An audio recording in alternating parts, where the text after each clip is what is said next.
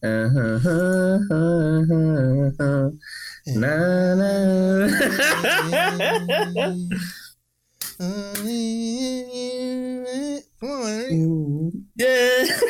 because you are my baby.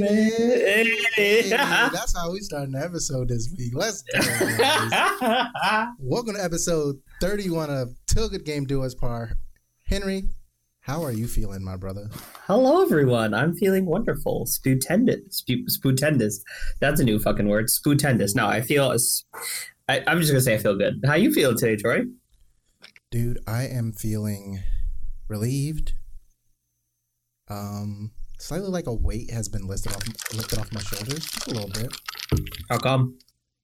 I, for those of you that don't know, I recently stepped away from my employment at uh, Bethesda Softworks, also known as ZeniMax Media, and just stepping away has helped because like the department that I was in was very toxic, and it wasn't like, I mean, I guess it was like the typical uh, QA story that you read in an article, kind of toxic, but I think with them it was a lot more mental toxicity that was going on. And I was just like, it was eating away at me, and I was just like, nah, I gotta get out of here. So today, I Yeah. a new job, and it seems chill, very lax. Um, it's So not he's something I saying- necessarily want to do, but yeah, So what he's saying is, uh, Bethesda suck his dick from the back. I guess you could say that. I mean, and I it's funny know. because when I so before I went to my exit interview, right? I changed my The f- icon to You this, have a uh, you have a fucking exit icon. The fuck? no no no no. I I have an exit interview. Exit interview. Pretty much just like to say, hey, don't spill the company secrets. So yeah, whatever. I don't know if me saying that breaks my NDA, but who cares? Um, but yeah, I changed my Slack icon to this uh this Twitch emote, and it's this PUBG player who has like the smirking face, but someone photoshopped him giving uh the middle finger. So I made that my icon That's classy. like three minutes before I left. And then I just pieced out. Like I didn't say anything to anyone on my team. I just left. Like I got up, went to the exit interview. And You then, like, Irish, you Irish goodbye to everyone. Wow. I guess you could say that. Well, some of those people I didn't mess with, and then the ones that I did, like I was gonna message after and be like, "Yo, like I wasn't trying to." Outside of that icon change, I wasn't trying to make a scene. So, yeah, I stepped away. But like an hour after the exit interview, like two of my coworkers text me and was like, "Yo, people are mad salty," and I'm like, "Why?" And they're like, "One, because you left, and then two, because like the icon that you put when you left." And they were like, "Yeah, your lead was like, oh, burning bridges. That's such a smart thing to do when you leave." And I'm like, Ooh. and I'm like, first of all, I was on the team. Ooh. She never said one single fucking word to me at all. Like we never had a conversation. So I'm like, if you're talking about me burning a bridge with you, I'm cool with that. If you're talking about me burning a bridge with the management, I'm cool with that because they're part of the reason I'm leaving. So what bridge did I burn? Because the people that I feel like I've made a close relationship with, I could talk to them and ask for recommendations and things and like use them as So- references. So it's like, wh- so what bridge did I burn? SMD, FTB. And I'm not gonna put her business Suck out, my dick from the back. and I'm not gonna put her personal business out there. But something happened with her where it made me like, why are you defending this company right now? like you should be the last person being in defense of this company saying, "Oh, you're burning bridges." Like, come on. But aside from that, I'm no longer employed there. I'm free, getting some of my mental sanity back. I won't be sitting in traffic for 90 minutes. So that's what You're in sec- sec. You're in second to sit in traffic for 20 minutes. Yeah, like 20, 30 minutes, which is better than 90 minutes or three hours of my day every day, just like gone. So, Yeah, good. but what have you Good. up to, sir? You know, saving lives. Running out of White Claw. Running out of White Claw. Yo, as soon as I saw the article about America's running out of White Claw, I went to Target and bought three cases of black cherry, one variety pack, one variety pack, and two cla- two cases of ruby grapefruit. You disgust me. Because there ain't no fucking laws when you fucking with the claws, you know? what happens when y'all run out? Shit, I don't know. It's, I'm gonna start selling them on eBay for a high price. You know, I'm like the fucking merchant from fucking Resident Evil 4. What are you buying? what are you selling? Well, Not enough cash, stranger. Let me You get know? you hit though. So when White Claw is out, go to Aldi's or Amazon, wherever you can buy this. I don't. I only bought it in Aldi's, but Vista Bay is like the budget White Claw. Get the fuck out. Letting you know right now. Get the fuck no, no. I only fuck with claws, man. And it'll be your downfall. Is all I'm saying. Hey guys, welcome to uh we are no longer Till Good Game Do Us Part. We are Till White Claw Do Us Part. All right. Uh So our first topic on the docket he cut it. He cut it. It is not White Claw. Uh, where do you want to start with this week? to be fair, also, there's not a lot going on right now in the esports world. Um, There is. It's just stuff that people don't care about. yeah, all right, that's fair. Major breaking news or There's not a lot of major breaking news. There's not a lot of like, oh shit, this is popping off. Um, you know, honestly, honestly, the the current state of esports is this. Everyone sponsoring or partnering up. It's really just sponsorships. Um, everyone partnering up, people signing an, an, a new org, getting a new partnership, or someone partnering with Twitch. Like I, I'm seeing something about Twitch partnered with uh, the Las Vegas Raiders, so to like sponsor the stadium and whatnot, and they're gonna have like a esports streaming lounge. It's just a bunch of partnerships at the moment that's going on in the industry. Honestly, that's about it. mm. Buying into Hey. franchises. hey, hey, hey, Troy, you want to hear something?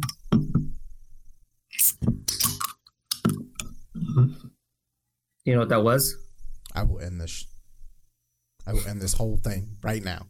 It was me popping open a white claw, black cherry, baby. Goodness, this guy really just wants this to be a White Claw episode. I don't understand why. We already had an episode. We had an episode where we talked. We had an episode where we drank soju. So you know, That's true. We also had uh, an episode where we try to sell ourselves out for water companies. And well, Yo, we I'm tried to s- sell it to White Claw, but still count. I'm still trying to sell myself out. Okay, how about we talk about Fortnite? Actually, before we get into Fortnite, I know the perfect topic that we can start at. Oh, I thought you were gonna say more white claw, but okay, hit me. No, I was not the only person who stepped away from ZeniMax Media. Oh, here we go. The creative director of Tango, Tango Softworks, or no, Tango GameWorks, excuse me. Um, she was the creative director for Tokyo, excuse me, Ghostwire Tokyo. hmm I'm gonna butcher her last name. Ikumi Nakamura. Yeah, sure. She stepped away from ZeniMax as well. And I was talking to some of my coworkers in regards to like the wording of her speech. I think it might have been the way that it translated. But it made me curious to what her reasoning was for stepping away. I mean, are you talking about how she quoted uh, Smash Mouth? No, I didn't even know it was Smash Mouth, honestly. Her la- her last line is, "Are you ready to hit the ground running?" Oh, no. Dead to the rules, and I hit the ground running. I'm kidding. Yeah, no, no, no, Uh, no, that's not what. I, um, the quote or the part of her message that I was like digging into was when she said, "I've decided. I've also decided to proceed to the new world and keep myself happy, and somebody require me." Yeah, When that's that's that- some dark shit. See, I read it as like she may potentially be pregnant, but then I was like, I don't know, because like you know, at, at some point she says, "Oh, like, uh, Ghostwire was like my is my baby or was my baby." Yeah, yeah, so it yeah. makes me think like either she didn't have entire creative uh, control, or might have been for uh, a potential pregnancy. But I didn't like want to be like, oh, she left the company because she was pregnant, and like that, like it sounds to me, it just sounded a little off. Like, oh, you think a woman can't work if she's pregnant? It's like, no, she just might have not wanted to be in like that stressful environment during a pregnancy. You know what I mean? Like, so let me leave. Right, right, right, right. Do something or, else in the meantime. Hmm. Or it could be from a darker way, and she's saying maybe she was unhappy and wanted to and wanted to go somewhere where she felt like she was needed and not just like a tool. Yeah. Which I'm hoping it's not that way. I'm hoping that she had a good relationship. Uh, one of the quotes that I really like is uh, is the the quote the really where she just says life is not linear and I fucks with that a lot. Um, I think especially in the video game, even like the esports industry, in order to survive, I think you have to be very, very flexible. And I think you have to be able to be to know when to move on and to know when to go to different places. Um, and you can't just stay on one track for all your life. So I totally fucks with that message. Yeah. And my other speculation was like the fact that she had such a prominent response in three that it was just like mm-hmm. like she got offers or something and was like, yo, I'm out. Like later, dog. Yeah. Like, oh yeah. Y'all seen what I did at E3? Like I'm out. Yeah. Uh yeah. And then she she ended the post with "Still Alive" from Portal, which is a fucking great song. Which, uh, if you've ever heard it, the radio remix of "Still Alive," where it's on the radio and it sounds like a little Spanish song, fucking love that version. I'm gonna have to listen to it. I don't think I've heard it. But you want to into Fortnite. Yeah, fuck, I want to it. Okay, so a lot of people are super fucking unhappy with the way Epic Games right now is treating Fortnite, um, and a lot of people are actually comparing it to how they mistreated Paragon, and that eventually led to Paragon um, being dying, down. yeah, being shut down and dying. Um, and a lot of people to this day still kind of blame uh, Paragon being shut down not because of not because of player base, but because of Epic Games treating it poorly. Well, its player base essentially dropped because of Epic's. Right, right, right, right, right, right, right. Yeah, yeah, yeah. And um, I can speak a little bit to that because I was very passionate about Paragon, especially after seeing it E3. Um, I think the yeah, like the year that it was announced, or like the year after, um, and actually playing it, and I was like, this is a really good game like it ran smoothly. It looked phenomenal. Like it was literally Smite on steroids in like a beautiful way. and I slowly like I stopped playing it like right before they started making major changes because it was at the moment it was currently unbalanced. So like before they started making like those heavy changes when like the player base dropped horrendously, I had already like started to dwindle off of it like you can see the downfall of it because they weren't balancing the game. Right. And then from there, it was just like, we're just going to keep making changes. And the community's like, hey, like, like, this is not a good change. Or like, this change does not work for the way the game currently plays or how you're trying to make the game be played. And it just seemed like they weren't listening. Yeah. And then can continue to do just like whatever the hell they felt like doing mm. to the hmm. game. And eventually it led to the game just dying. And I will say the only positive about the game dying is the fact that in Unreal Engine, they made like all the assets for uh, Paragon free. So like essentially people could learn to develop a game and just use the assets from Paragon for free. So like that's a benefit, but it sucks that it had to come off the back of like them essentially killing the game. Yeah. Um so I think one of the biggest things is the like I think it's a lot of people are I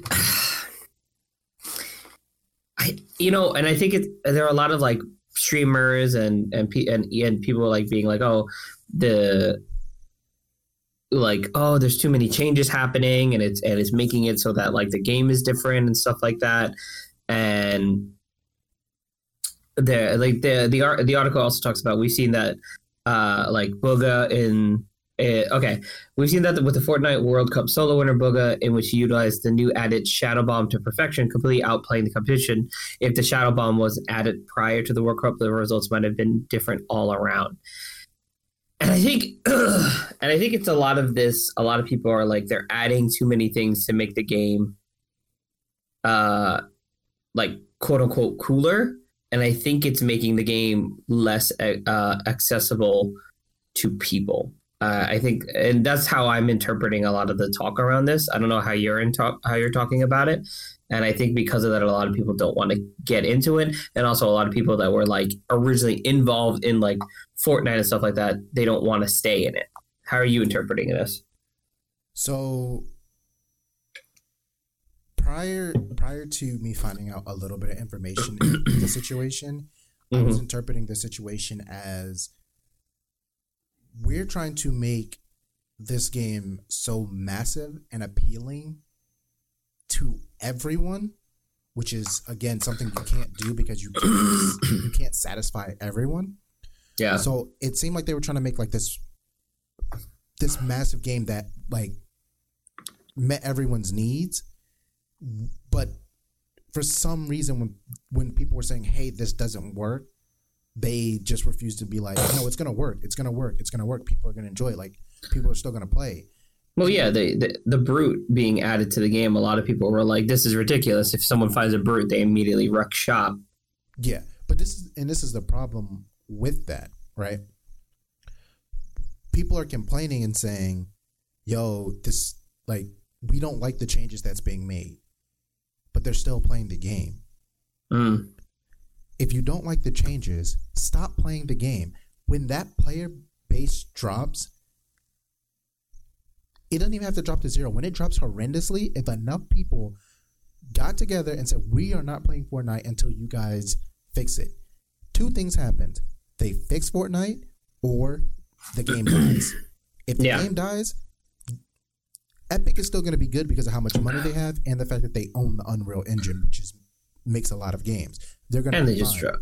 Yeah, yeah. You got like the consumer will be really salty about not having.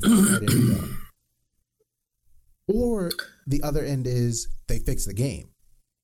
So one thing, one one game that I want to point to that actually does mecha like a mecha battle royale really well.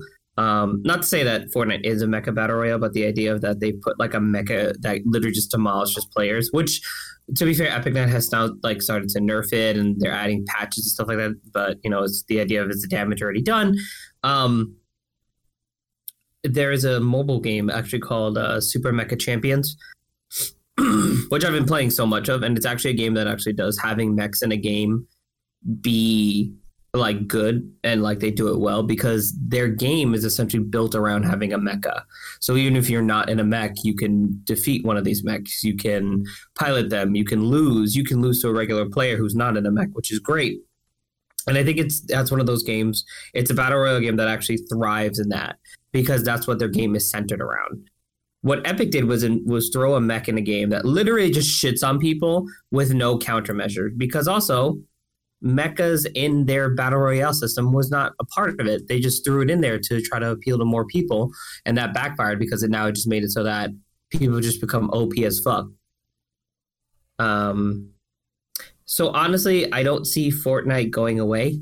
I see them making like fixing some shit. I see a lot of you know a lot of people like oh the popular streamers left Fortnite. No, they went to go fucking play WoW Classic, and when it dies in like two, when like a month and a half, they'll be back. Let's be honest.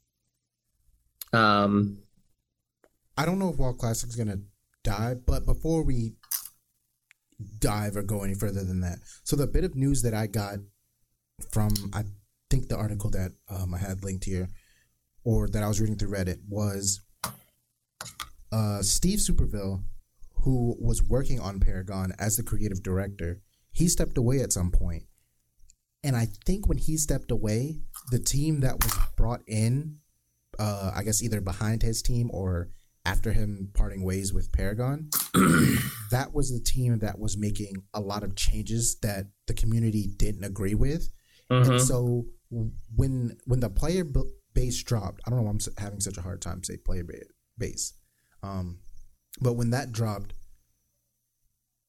they had they were already working on Fortnite, and because of how big and new Fortnite was going to be, Mm-hmm. They had already started transitioning people onto Fortnite, you know, to help with the production side. So I guess when they saw the drop in players uh, on Paragon, instead of saying, "Hey, let's try to bring people back to uh, Paragon," let's just shut down the servers and move everyone over to Fortnite. So essentially, what happened was the people who I guess you could sort of blame for the downfall of Paragon Mm-hmm. got shifted off of Paragon onto Fortnite. So essentially what Fortnite was was working and then I guess this team was like, well we need we do need to make changes to, you know, to keep this social media video game hub going. What changes can we make? and they just continue to make like poor production uh, choices and instead of listening to the community and saying, "Hey, this isn't what we want," they're like, "No, you guys are going to get what we give you, and you're going to enjoy it, and you're going to keep playing it, even though they've essentially killed off one game." Mm. But again, Epic has made so much money now from Fortnite alone that like they they don't have to listen to their community. And on I top mean, you that, ain't wrong. they again they own the engine that so many games are created. Like, are people just going to stop using their engine? No. And to the consumers, that doesn't matter because you know they're not the ones designing the game. So, Epic is in a in a sense like they're in, in a win win because Yeah. they already got the money, and if Fortnite collapses on itself, you know, again, they already they don't have to support that anymore. So that's more time for them to either spend it on the engine, like uh, updates for the engine, or creating another title. Mm.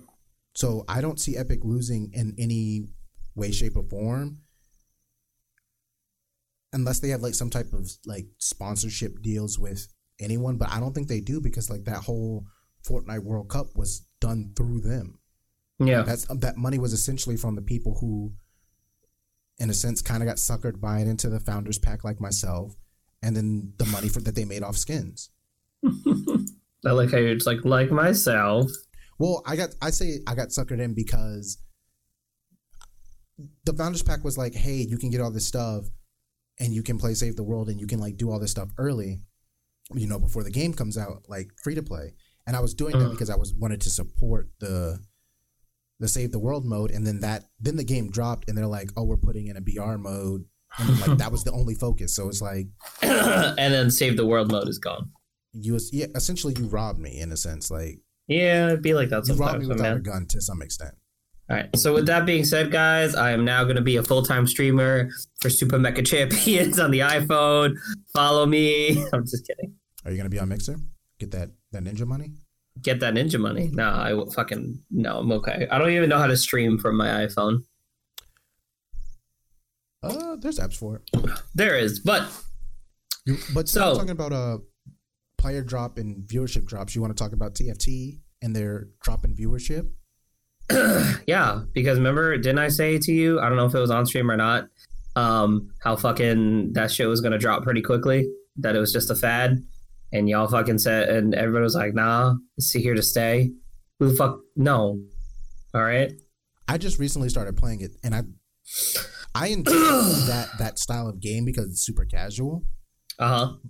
But even when TFT came out, like and people were like, "Oh, play!" It was like I didn't want to play it not because I didn't enjoy that style of game. I didn't want to play it because I didn't want another game client on my PC. And I don't play League anymore, so I was like, "There's no need for me to play TFT." But my friends are playing, it, I Mhm. installed it, and I enjoy it. But at no point did I ever think TFT was gonna be like viewership wise this longevity thing, because even when auto chess happened, like the original like Dota mod or whatever, it was it again it was the whole new this is a shiny new game mode we've never seen before and then everyone tries to go create an auto chess game and the market gets oversaturated but Mm-hmm. it wasn't anything like the game mode itself has longevity. Mm-hmm. Viewership wise, it doesn't because for one, it is very boring to watch. Mm-hmm. It's very slow. And the way I compared it was that it's literally just Hearthstone, but with a chessboard. Mm-hmm. Hearthstone does well when, especially when there's tournaments, because people want to see like you know the the top players play, Yeah. but they don't want to watch their streams. You don't see Hearthstone in like rarely ever within the top ten on Twitch Right. because it's just it's not viewership wise, it's not enjoyable to watch outside of tournaments. Well, yeah. So, with that being said, do you think like if they because the whole point of like uh I think his name is Jack his name is Jack the guy who owns C9 he was saying like oh when they get a spectator mode and it starts to keep being more competitive like we'll see the viewers go up. Do you No. think that'll happen? No. I don't I, I don't think uh I don't think it's gonna regain traction. I don't think it's I don't I think even if they do get a spectator mode, I don't think it's uh gonna be good. I I, I honestly think it was just this tr- this fad that everybody jumped on and then like they played it for a little while and they're like, all right, that was fun, but I want to go back to my other shit. Yeah. I think it'll have spikes if it I, I don't I don't think TFT has that sustainability that everyone thinks it does. So I think it'll have spikes in the same way that Hearthstone does. If there's a tournament, Right. big players, big name players, people will watch it. But outside of that, like it'll just continue either to dwindle or be stagnant at where it is. mm, But again, I feel like that's with every game though. When it when when it's brand new and everyone's streaming it and everyone's like, uh, it's the next. Like look at Apex. Apex still has a decent amount of players and viewerships, but it's not as big as it was at first. It's not Right. even even like almost. Well, I think with- I- I think with it's Ape- dwindle.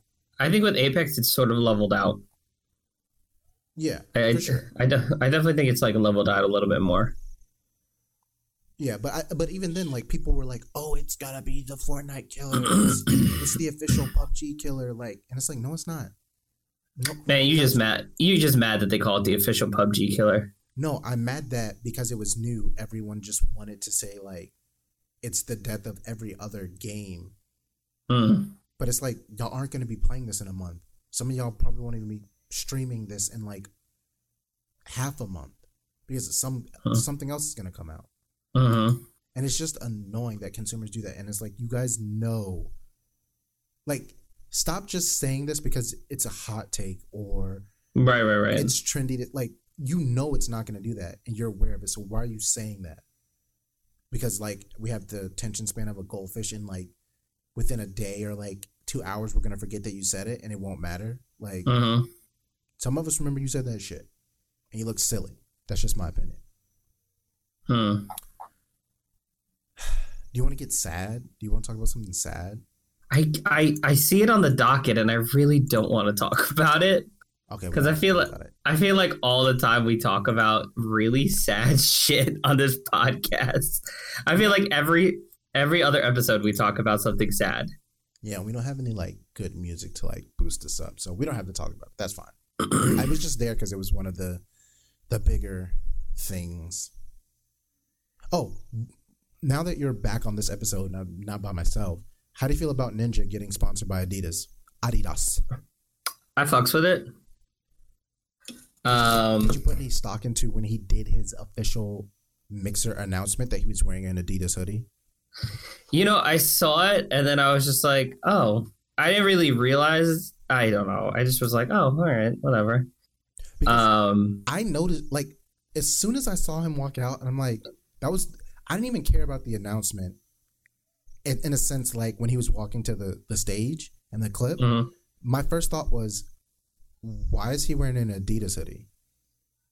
Like, does Mixer have no merchandise that he could have? Like, you're moving to a Mixer platform from Twitch, like the biggest move, I guess, of your career, essentially yeah, but you're wearing an Adidas hoodie. So, and I said this on the last episode, like it made me either think like he already was in talks with Adidas hmm when he's like made the the move to Mixer, or he had already he was either in talks or he had already signed it and was just waiting. Because I'm like, Right. this is really not awkward, but it's really like, okay, there's something here.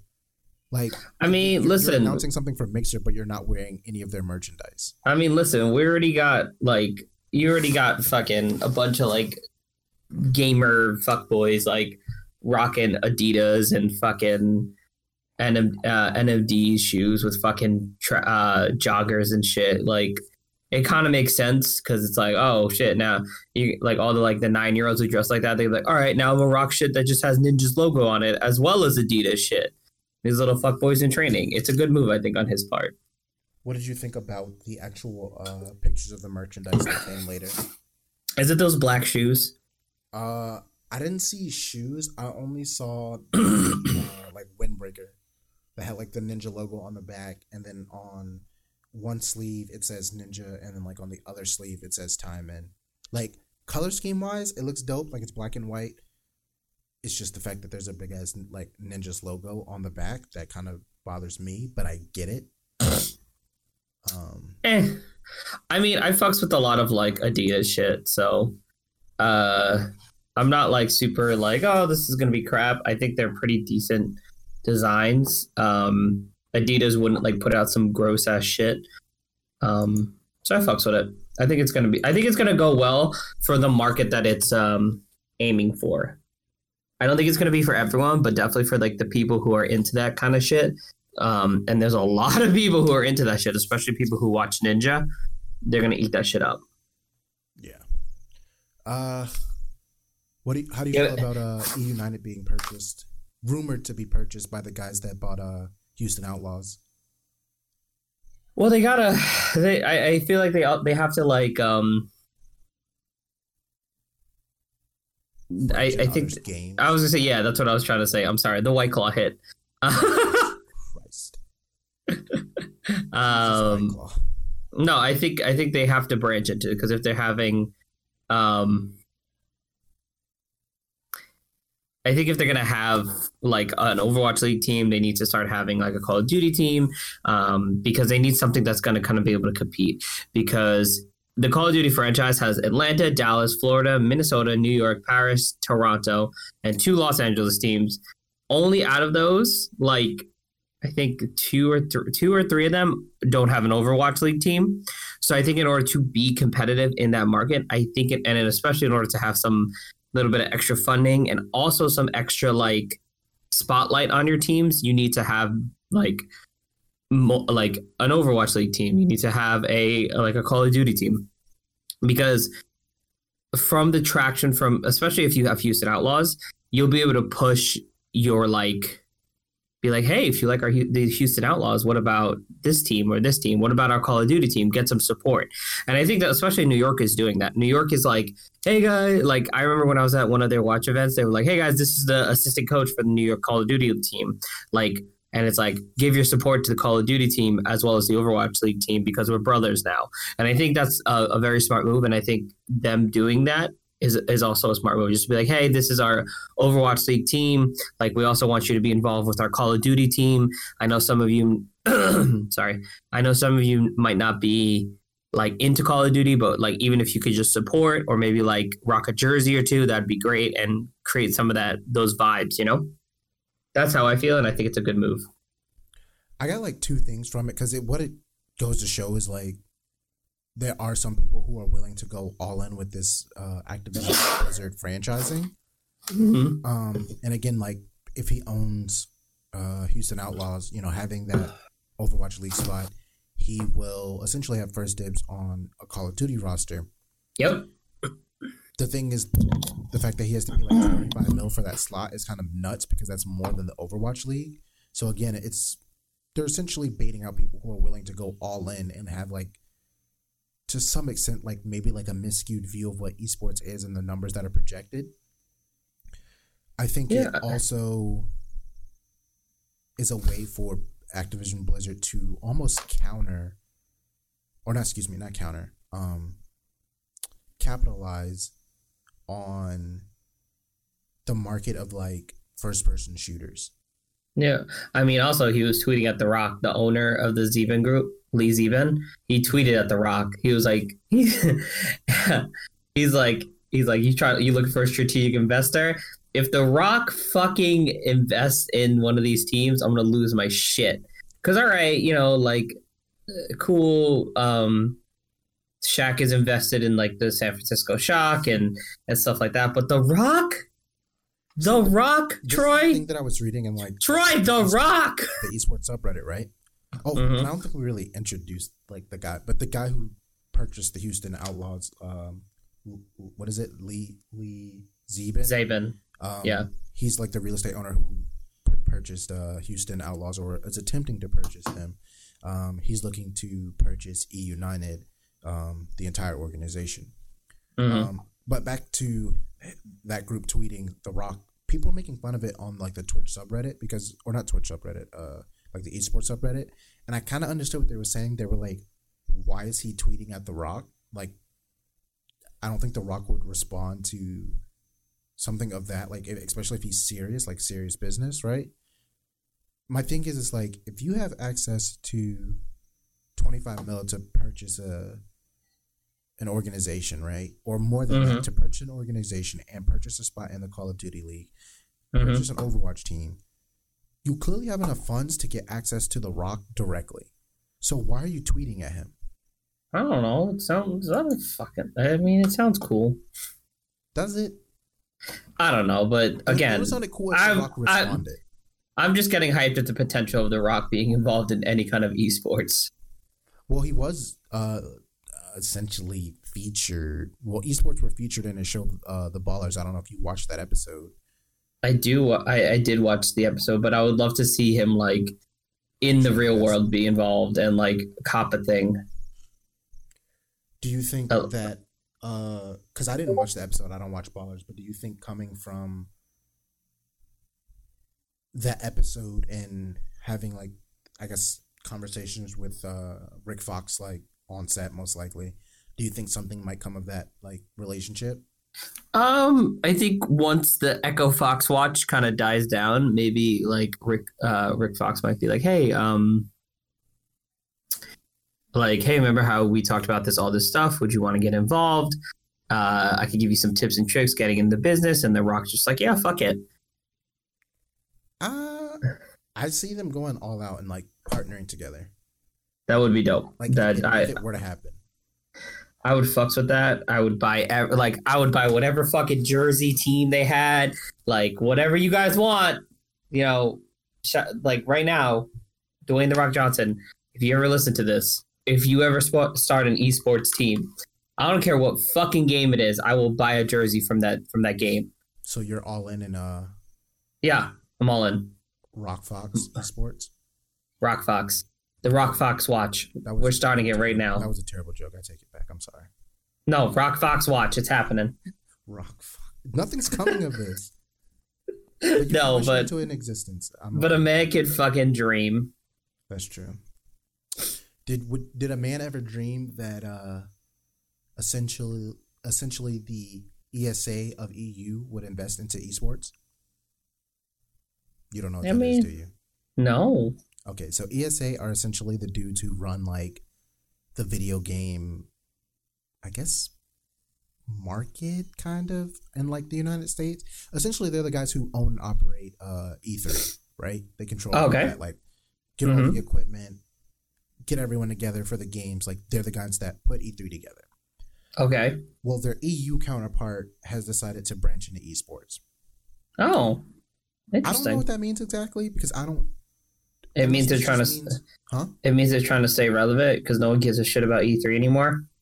Well, this is like the EU version of it. So I would assume that they probably run Gamescom. I don't know. I'm not fact checking. Don't believe me. I don't know if that's true. An If that's true, then if that's true, then I take back because Gamescom, Gamescom, I fuck with. Yeah, Gamescom's is massive. But Mm.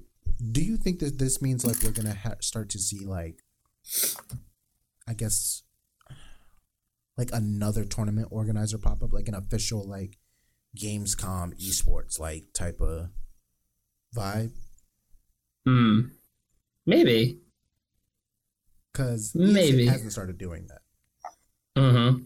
and I could kind of see why they haven't done it because it kind of like falls on the the the American publishers like have a lot of hands on when it comes to esports, and I don't think Right. the case in uh, EU. Like outside of maybe like a few games, hmm but even then, those game studios aren't based out of EU, so they don't have control of it anyway. Right. Um, but essentially, what it said, like I guess what from the press release that they put out, that uh, Interactive Software Federation of Europe will bring together esports stakeholders to discuss and find common ground on key issues affecting the sector. Seek to strategically align esports policies across Europe, coordinate and articulate the voice of esports so that the sector can be represented before European policymakers, regulators, and other stakeholders. Raise awareness of esports and the opportunities it offers amongst policymakers and politicians. Encourage and facilitate the exchange of views and intelligence and the development of best practices. Agree policy positions when required or appropriate. Identify threats and challenges to the growth and deployment of esports sector and aim to coordinate and liaison with uh, like-minded groups and associations worldwide. Wow. So, with my takeaway from that is, outside of them potentially making um, some type of esports org or not org, uh, like tournament organizer, it sounds like they're going to do.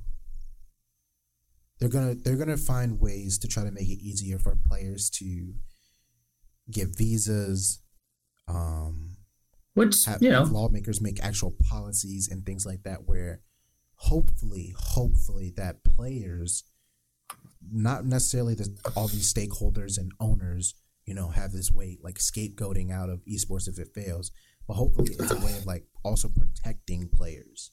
Yeah, because what it, from that like with the press release it really sounds like hey we're gonna do everything in our power to like make this great and awesome. But like for the people in the background. So in Mhm. case this fails or essentially not in case it fails but to promote it more so these, these guys can essentially make money in case it fails and like make things easier for us not Mhm. necessarily like players and uh team owners Hmm. I guess stakeholders count as team holders, but yeah. Hmm. You got no thoughts on that? I'm assuming you didn't, because it's just I fucks with it. That's more like a nerdy kind of video gamey thingy. It's a very you kind of thingy. But I don't know what that means. do you take it however you want? You know what I actually want to talk about? ESL Pro Tour. No, let's talk about parties for 30 seconds. All right, I don't know where you're going with this. So, TwitchCon coming We're up. talking about finessing everyone for purchasing a ticket to a party. Yes. They Project X the shit out of you guys. But They continue. Project X the shit out of us. So, you know, a, a couple months ago, they announced Little Nas X was going to be at the TwitchCon after party performing, right? Hey, Panini, don't you be a meanie. All right. First off, We are really going. first off, if you guys, I love that song, but if you guys ever hear the song Closure, that's the best song on that fucking album. I don't know about all that, but we can debate that off the podcast. It's always what you like, and you say, I won't. It's a good fucking song. All right. Um, they've announced that not only is Little Nas X, you have Blink 182, Madeon, Aura, who I don't even know who the fuck that is, and Y2K are going to be playing with him. Isn't Y2K a Korean group? I don't actually know. I think it's a rapper. Oh, God. Is it a white dude? It's a white dude. I don't know. They should just got like Lil Nas X and Post Malone. Honestly, I mean, bought that ah. ticket to the party. Just the party. You wouldn't go to TwitchCon. You would just Yeah, come to the party. Um, how do you feel about that? Because also, I texted a uh, friend of the show, Ryan, who's been on here, Hanzo. Um, I was like, I gotta be hella drunk because I don't really care about Blink, Blink, Blunt. I don't care about Blink one, uh, 182. I don't really like care about any people besides Madeon and I guess Little Nas X. Um, I don't know. Does that make me a bad person? No, it just means that they they essentially okay. This is the thing with a lot of business they're doing right now, right? They're essentially trying to like the Blink Eighty Two thing is like them playing on nostalgia. I think that's what it is, and like because like uh uh a Twitch streamer that I know, she immediately was like tweeting about it. She's like, "Oh my god, I'm gonna dress in my nurse the nurse Oh outfit from the God, Blink One I know exactly why. Yeah, and I'm just like, ah, I I- hate you. Why did you even bring her up? I know exactly what you're talking about, but I'm not gonna say her name. and it was, and, and she's like, "Oh my god, I can't wait! Oh my god, my childhood!" I'm just like, "Oh fuck your childhood! Give me new shit!" Yeah, it's it's literally Like, Amazon and if I'm at a- nostalgia, dude. That's all. If I'm at a, if I'm at a bar and y'all play like Blink 182 and I know the song, be like, all right, cool, and I'll sing along with it because I'm probably a little drunk, I'm a little turned, I'm a little tipsy.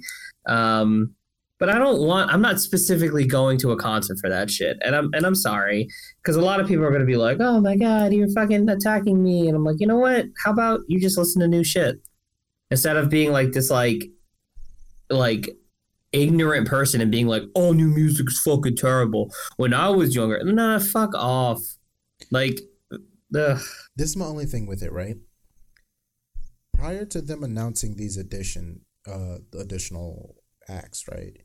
Was it only they only said that Little Nas X was uh performing, right? yeah, yeah. They only said it was Little Nas X. So at previous Twitch cons, how many acts were there during the I guess concert or fest? Uh, Yeah, one. concert, not a I think one because when I was there last year, uh, it was Marsh it was a DJ, right? It was Marshmello?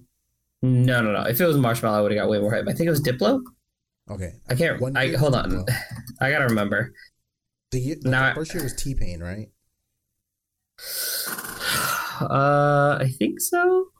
Because this is this is the point. Why you look that up? This is the thing that I'm getting at. If they had, if the previous ones they've only had one act performing and it was a concert, hmm understandable. Oh, I- Dillon Francis. Dillon Francis was. Uh, He was the DJ. yeah. Okay, so this is what I'm taking away from this, right? this is my speculation and my assumption. You guys can dig into it if you want. This is just my deep dive. I think they realize that what we're gonna do is we've had one concert, we've had one act as a concert prior. Right. What we're gonna do now is we're gonna take the biggest, most popular name who is not gonna say no because we can give him X amount of money, especially with Ninja stepping away, even though they probably didn't know Ninja was stepping away at that time. Yep. Um, and get this artist, Little Nas X. So they announced that, and everyone thinks, cool, dope. Like we're getting Little Nas X at the concert. I think with the cancellation of that Metarama festival thing getting canceled, Twitch said, hey, we can fill those shoes. Let's not just do a concert. Let's put on like a festival s concert. Or, or, or they announced Little Nas X, and there were some people in the community, white people, that were like, "Ew, I don't want this," and then they were like, "How about Blink 182?" Well, see, on top of that, but this is, and this is why I said, well, this was kind of what I was leading to, not partic- particularly that point, but I was going to say that on top of Little Nas X and like this game festival failing and not selling enough tickets, I don't think, I'm not going to say TwitchCon hasn't sold enough tickets. I'm 100% sure they have met their goal for whatever ticket sales are. Mm-hmm. I think with that festival like collapsing on itself, they said, "All right, let's fill. Let's let's take what they were trying to do and utilize that hours and get more sales. Mm.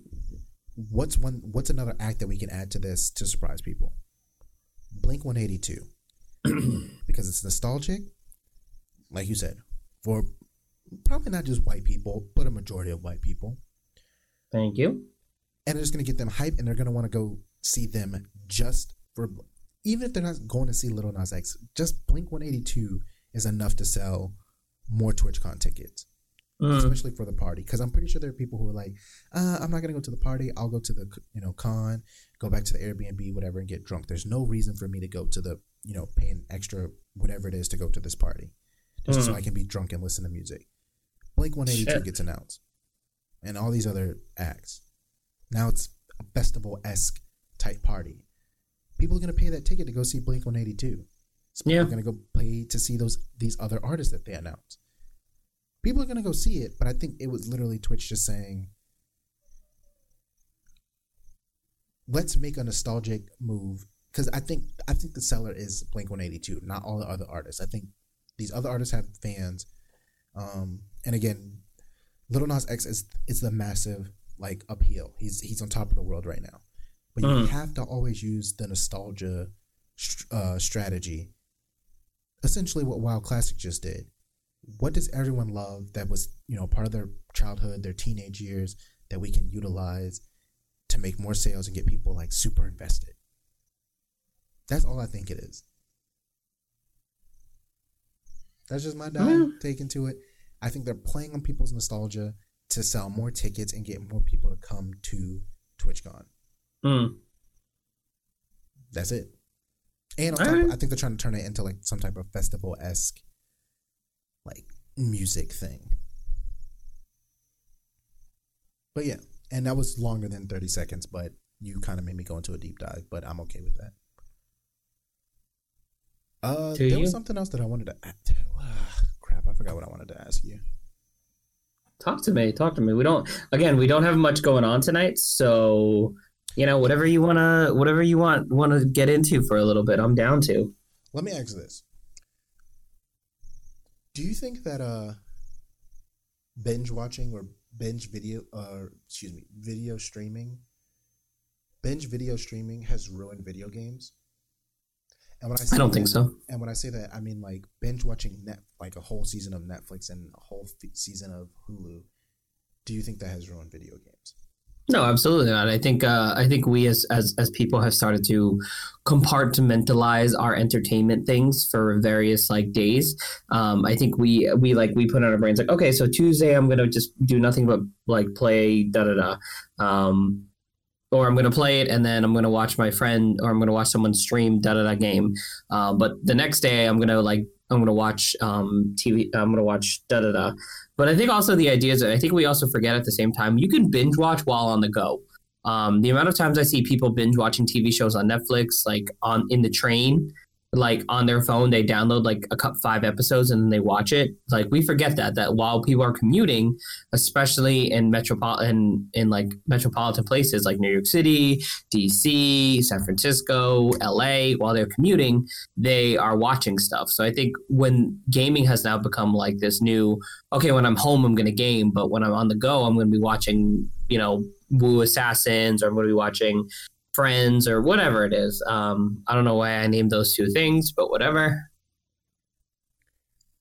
So I, I don't think it's killed video games at all. I think uh, I think it, it, it's just it's just we've learned to spread out our free time to various things. See, and I asked that because with the way video games are made now, it's very That was so fucking dramatic. That pause, by the way. what I just did. You were like, and I say this because, and I was like, oh shit, what's he gonna say? Oh, He's about to drop some so- nut- Well, All right, I'm sorry, I'm sorry. Go, go, go, go, go, go.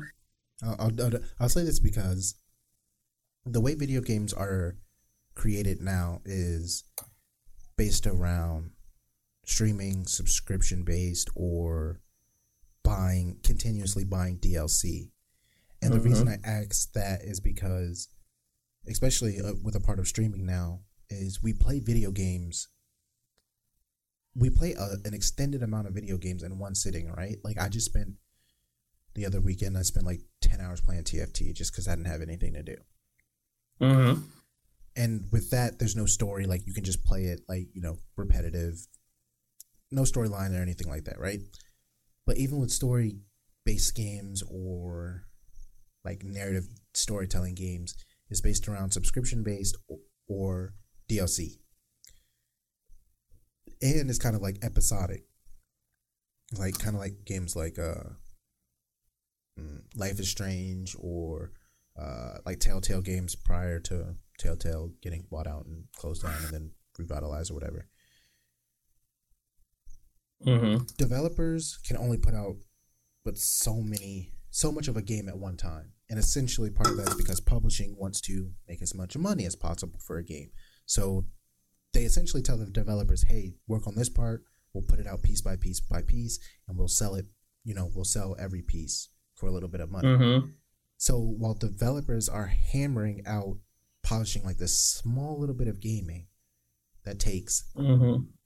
months and years to make. And remember, like when video games were fifty dollars, you would get that video game and you would play it, you know, maybe on the weekend or every evening, but you put maybe one or two hours into it because you get lost in like the world or in the story, Mm. and it'd still be a lot of time, like of the game, like to play. Like the game would be extensively long. Mm-hmm. But now we're getting games in like I guess smaller bits, but then we're playing them. They either can be played within like that one or two hours that we play, but I think we're spending more time playing video games, and so we're essentially almost rushing through like a small bit of a game that could, I want to say potentially, maybe take you a week at minimum, right? It Should take you a week to play through. But we play Mhm. through it in five hours or a day. And essentially that's what we did with like uh video streaming. Like people spend years making these series and then we sit there and binge watch through it in eight hours or ten hours and then immediately hop on Twitter or Instagram and say, Hey, where the fuck is the next season? Why isn't the next Mhm. season out? Mm-hmm. that's almost what's happening with like the game industry is like, hey, I finished this DLC. Where's the next DLC? When's the next DLC coming? Mm. When are we getting the next iteration of the game? When are we getting Last of Us 2? When are we getting the next Uncharted? Like, we play through it so quickly, and it's like someone spent years making this, and we don't even sit back and take the time to enjoy it. We just want to play through it on stream and say, oh, the game was amazing. Like, it was great. Everyone go buy it. Well, I think I think that's also that's why our I think that's how our brains are wired now. I think we're wired to boom, boom, boom, boom, and then keep moving because we have all we have all so much other shit going on in our lives. You know. But if we have so much other shit going on in our lives, shouldn't we spend less time rushing through it? Or uh, maybe, maybe, maybe it's that, like you said, the other stuff that makes us rush. But shouldn't we spend less time trying to play through the game so quickly and sit back and enjoy it while we can, like within that hour or two that we play? Well, I think I think we should, but I think a lot of people are just like, you know what? I have a whole free day today, and instead of me doing uh, X, Y, and Z, I just want to sit down and beat this whole game in one sitting, or I want to beat like, like half of it through in one sitting, because who knows when I will have time again to. And I think that's the idea of um, they're afraid of. Uh, Say it, I dare you. They have FOMO. they have FOMO. Do you think FOMO is running video games? Like the fact that Oh, Fear that I'll give you. playing. That I'll that I'll say is like a lot of people will be like, um, a lot of people are probably like, oh, all right, I'm I all my friends are playing this. All my friends beat it in the first weekend. All my friends beat it, uh, and oh fuck, I only have I have Saturday off, so fuck it, I'm just gonna play it all, get it out of the way. And then they get it out of the way, and then they're like, shit. Well, I beat that whole thing. When's the next thing? When's the next thing? So I'll give you that. I do feel people have FOMO. and it and it essentially causes like a fear or not not a fear of missing out. It almost like takes the joy away of it because you're just like you're not even playing it to enjoy it. You're essentially playing it so that when other people talk about it So- you be a part of the conversation So I think a bi- so I think a big portion of FOMO in in gaming came from I'm going to say I think it came from the idea of tell, the Telltale game series. Like remember when the first Walking Dead came out and everybody was talking about it and everyone was like, "Oh my god, oh my god, when this happened, when this happened, when this happened." And then like there was that one person who didn't know what was going on, so they ran home, they rushed to play it and then they were like, "Holy shit, that blew my mind." I think that's kind of what started this trend a couple years back when everybody would rush through all these like story-based like emotional ass games and it was like, "Oh my god, did you play The Last of Us?" and then that happened and then oh my god and everybody's like, "Oh fuck." And they go home and they play it and it happens and they're like oh my god that's so sad but they don't really appreciate it and then they can so they can go back to their friends and be like yo i finally beat it and holy shit you know what i'm saying You know, and I think we I think we also had a big run of a lot of like emotional games. So I think a lot of those emotional big games that like cause some kind of reaction that like a movie would cause is kind of also the big push for why we do a lot of binge video gaming. Um, do I think binge watching like TV and Netflix stuff has ruined it? No, but I think definitely like the idea of people fear of missing out and having all their friends talk about this big emotional game and then they go home in a rush it kind of ruins the experience of the video game Hmm. I um, will say a lot of people slept on. Uh, speaking of emotional video games, a lot of people slept on the first uh, iteration of Life is Strange, and I just want to say that, um, yeah, this is my hipster moment coming out. Y'all a bunch of bandwagons, cause yeah, hey guess what i never fucking played life is strange and will i ever play it no I think you will at some point. I think you will actually enjoy it. man No, no, I'm saying knowing you, like, you will enjoy just like being able to make the choices and be, like laughing at some of the stuff and like just being like, huh. Well i think it's uh, like when like i think the game that i've heard that had like this fomo kind of thing was detroit become human. Like that was like a little your choices matter. And it's like shit did you play detroit human? Nah i'm gonna play it soon. You gotta fucking play it. And it was like cool. And i think another game besides detroit maybe spider-man. Spider-man is more so Spider-Man actiony definitely and did it. there was a lot of like, oh my god, like this and this and this happens, have to play it. But I think that came from place point and not like an emotional beat kind of thing. And the game is very emotional. There are a lot of scenes in the game where you're like, oh fuck. Um, but I think it's more so from a like, uh, dude, it's amazing to play as Spider Man. You feel like Spider Man. It's like, fuck, I want to feel like Spider Man. Shit, I'm gonna go buy a PS4 and jerk off into the CD tray. I don't know why I said that. Jesus Christ. I ruined it. Oh my, yeah. Um, I think on the back of Spider-Man though, that also had a lot to do with just Marvel in general. Like, there's a lot of Marvel hype coming off the back of like that game being announced, and then like the Marvel movies around that time. Um, but yeah, no, that game definitely had a, a big fear, like people fearing of missing out of. Oh no, I didn't get to play Spider-Man. Does it even tie into the Marvel movies? And it's like no, but it's like well shit but i'm still missing it so Hmm. but yeah that that was my big uh my i guess my big question that i had like on the docket sitting there for a while that i thought i would ask you since not much is going on um Yeah. ESL, Um, ESL and DreamHack did announce that they're doing a pro tour, and essentially all that was was that all the little tournaments here and there um, will be a part of one massive circuit. That's cool. All right. So it, it, it, it makes I think more. I think it's an easier way of tracking um, tournament wins. Yeah. And, I was gonna say it sounds more like a logistical kind of thing. yeah, and it's almost like a, a, a mini franchise. But I'm Yeah. hoping, I'm hoping that like they don't come out and just say like, "Hey, yeah, we're franchising." I hope it stays in like a type of promotion relegation structure because I feel like that works best for esports um, Mm-hmm. compared to like franchising. Hmm. because when we were talking about it on the, like the esports Reddit, um, I used to be like, oh, like esports needs a franchise, esports needs a franchise, but like as it's starting to happen, like with the LCS and like Call of Duty and Overwatch, I'm like, huh, franchising probably isn't the best for esports. But then it dawned on me like I was mistaking franchising with promotion relegation like structure, kind of like Yeah. the English Premier League. Like there needs to be that many tiers of leagues, and then like you have the top tier, which is essentially like you know everyone pays attention to. But then below that, you need to have teams that like can work their way up into that Premier League, and then have the Premier League teams that don't perform drop back down and be like, well, you didn't perform, so you have to like work your ass back into the the Premier League if you really want to be there and like try to compete again with the best of the best. Relegation. So yeah, like that that that's kind of what I'm getting from like the ESL Pro League is it it's just a new way of like hey, instead of just being like having all these different events, you just want to like come together and like have this pro tour where everything counts toward everything.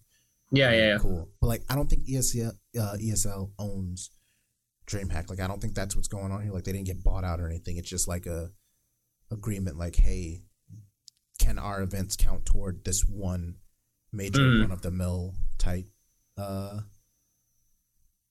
type of thing? Mm. Which again, I think it I think it works um because it'll make it easier to view. There are some like stipulations that I was reading where it's like players can't play in other tournaments, especially like it's like within an X amount of time of like us having an event, you can't play in like another tournament, and That's a little do, it weird. has to be like after this time frame, but not before this. It was like really wonky, kind of like strict type of ruling, but I'm excited to see where it goes and how Mm. it's handled and what it does for um, the CS:GO ecosystem. Even though I don't watch CS:GO that much, I do watch it on occasion, Mm. so I'm excited. Yeah, I mean, are you are you going? Uh, so there's a lot of shit going on at the end of this month. So that like the weekend of like the 27th, 28th, it's like ESL uh, one, um, TwitchCon, Overwatch League Grand Finals. Like, who the fuck planned all this? Because it's all happening in that same weekend. Dude i'm telling you whoever uh plans these events for like twitchcon i really think twitchcon like waits to see like hey what's gonna be the biggest event this year? Oh overwatch league and esl one same date same weekend do it. Because they know it's gonna like pull people away from that and like people are gonna have to decide shit do i want to go to san diego or do i want to go to like new york? And i'm going to san Mhm. diego. Like it's twitchcon i'm a streamer. So it's always poor planning when it comes to uh TwitchCon, but I, I I assume your question was, am I what am I planning on going to? Uh, I don't know because I'm broke. Um, if anything, I might go to ESL one, depending on. Or you come out to TwitchCon with me, your boy, so we can get some content. I, I think you literally just missed a part that said I'm broke. All right, content though. Yeah, I can't make content because I'm broke. All right. I Well, we're making content now. I can't afford to fly out to LA or uh, San Diego because I literally don't have money to fly out to San Diego. Mm, all right. Yeah, that's like literally the only reason. If I had the To money, be I'd go. To be fair, I'm fucking broke right now too. But that's also because I just dropped a bunch of money to go to Japan next month. And you also decided to go to TwitchCon, which you shouldn't have done. You should have fucking not. So, mm. What? A, listen, I'm going back to back trips. I go, I go to San Diego. When I come back, I work for a week, and then I go to Japan. What's up? Anybody from Japan listening to Tokyo Game Do it? Hit me up. Take me around. It's all the cool shit because I don't speak Japanese. So for at least a couple days, for the first couple days, it's gonna be me wandering around Tokyo, being like, "What's up? It's your boy." Getting all that Japanese streetwear, all those fucking fake brands that look really, really real, but like they sell for like a quarter of the price. Your boy's about to come back decked out in Supreme. And you'd be like, I don't even know Supreme made that. I'm like, you know what? They don't, but this looks real enough that they I don't know. Where you're going with this rant, but it seems really weird. I don't know. I just felt like going on a rant about Japan. I will say that six percent of our viewership or listenership um, is from Japan, All right, what's up, Japan? but, I, but I'm not. I'm not giving out what our listenership number is because it's. Yeah, but just know six percent of it is uh from Japan. Hmm. So, guy, uh, do we have anything else to talk about? Six percent is in Chiba, and then twenty-seven of that six percent is in Tokyo. Hey. So shout out to you, Chiba and Tokyo, and the six percent of Japan that listen to us. Um, is there anything else for us to talk about? No, no, I'm done. and I gotta get up early. So. All right, guys. Thank you so much. This episode has been sponsored by White Claw. Go to www. No, no, no, no, no, no, no, no, no. Unless they're giving us some money, no. They got an affiliate program or something. Go to www.whiteclaw.com. No, no, enter the code. Enter the code. Suck my dick from the back for ten percent off your order. What are you? What are you turning this into? I don't know. I just Hey, felt like it. before- But anyways, before we close this out, do you know who Rainy Ovely is? Who? Rainy Ovely? Ovley? I think he's from like the Bronx. All right, never mind. Well, I'll show. I'll tell you who it is after.